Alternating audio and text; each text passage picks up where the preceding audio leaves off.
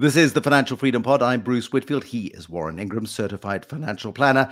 What is step one on the path to financial freedom, Warren?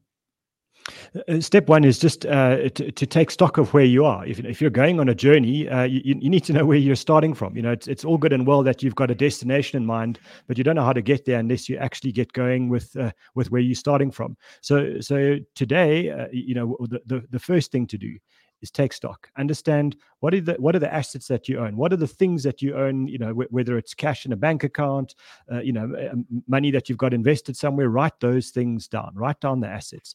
What's an asset? I mean this is a, a very nice big speaker. It's got an electric cable that cost a lot of money. This uh, uh a well-known uh, named after a well-known tv series.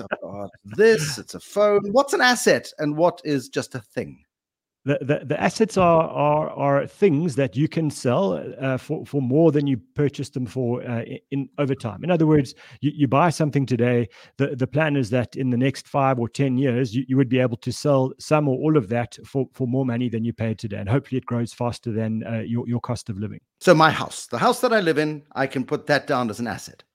Uh, I, I, think it's just to take stock of what you own because uh, you, you, know at, at the same time if you uh, the, what, the next thing we're going to ask you to do is write down your debts. So if you write down a debt of you know x and and you don't have an asset on the other side being your house then it just looks like you're in a terrible financial position. But if you've got a big house and a small amount of debt to that house that's a that's a big asset that you've got. In convoluted language this is called a balance sheet right? You put down the things that you own and the things that you owe and then you try and balance off and you see which one is bigger than the other. And that's just simply assessing your financial position. So it's every account, it is every bank account, it is everything that you own and you owe.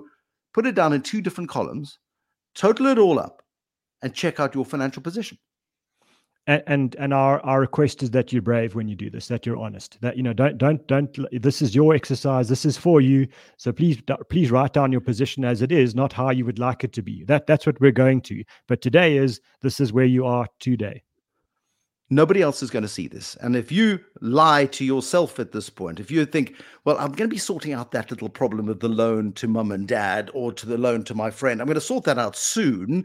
I'm not going to add it here because it makes me look bad this isn't about looking good or bad. This is about being honest with yourself and facing up to your financial position, right?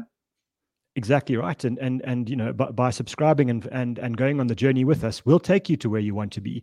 So Warren, we need one step. The one thing we need to do: get a pen and a piece of paper, make two columns, debts and assets. That's simple, right? That's all you've got to do. Nice and simple. On episode two of the Financial Freedom Pod, Warren Ingram and Bruce Whitfield, each and every single week, helping you take micro steps toward financial freedom.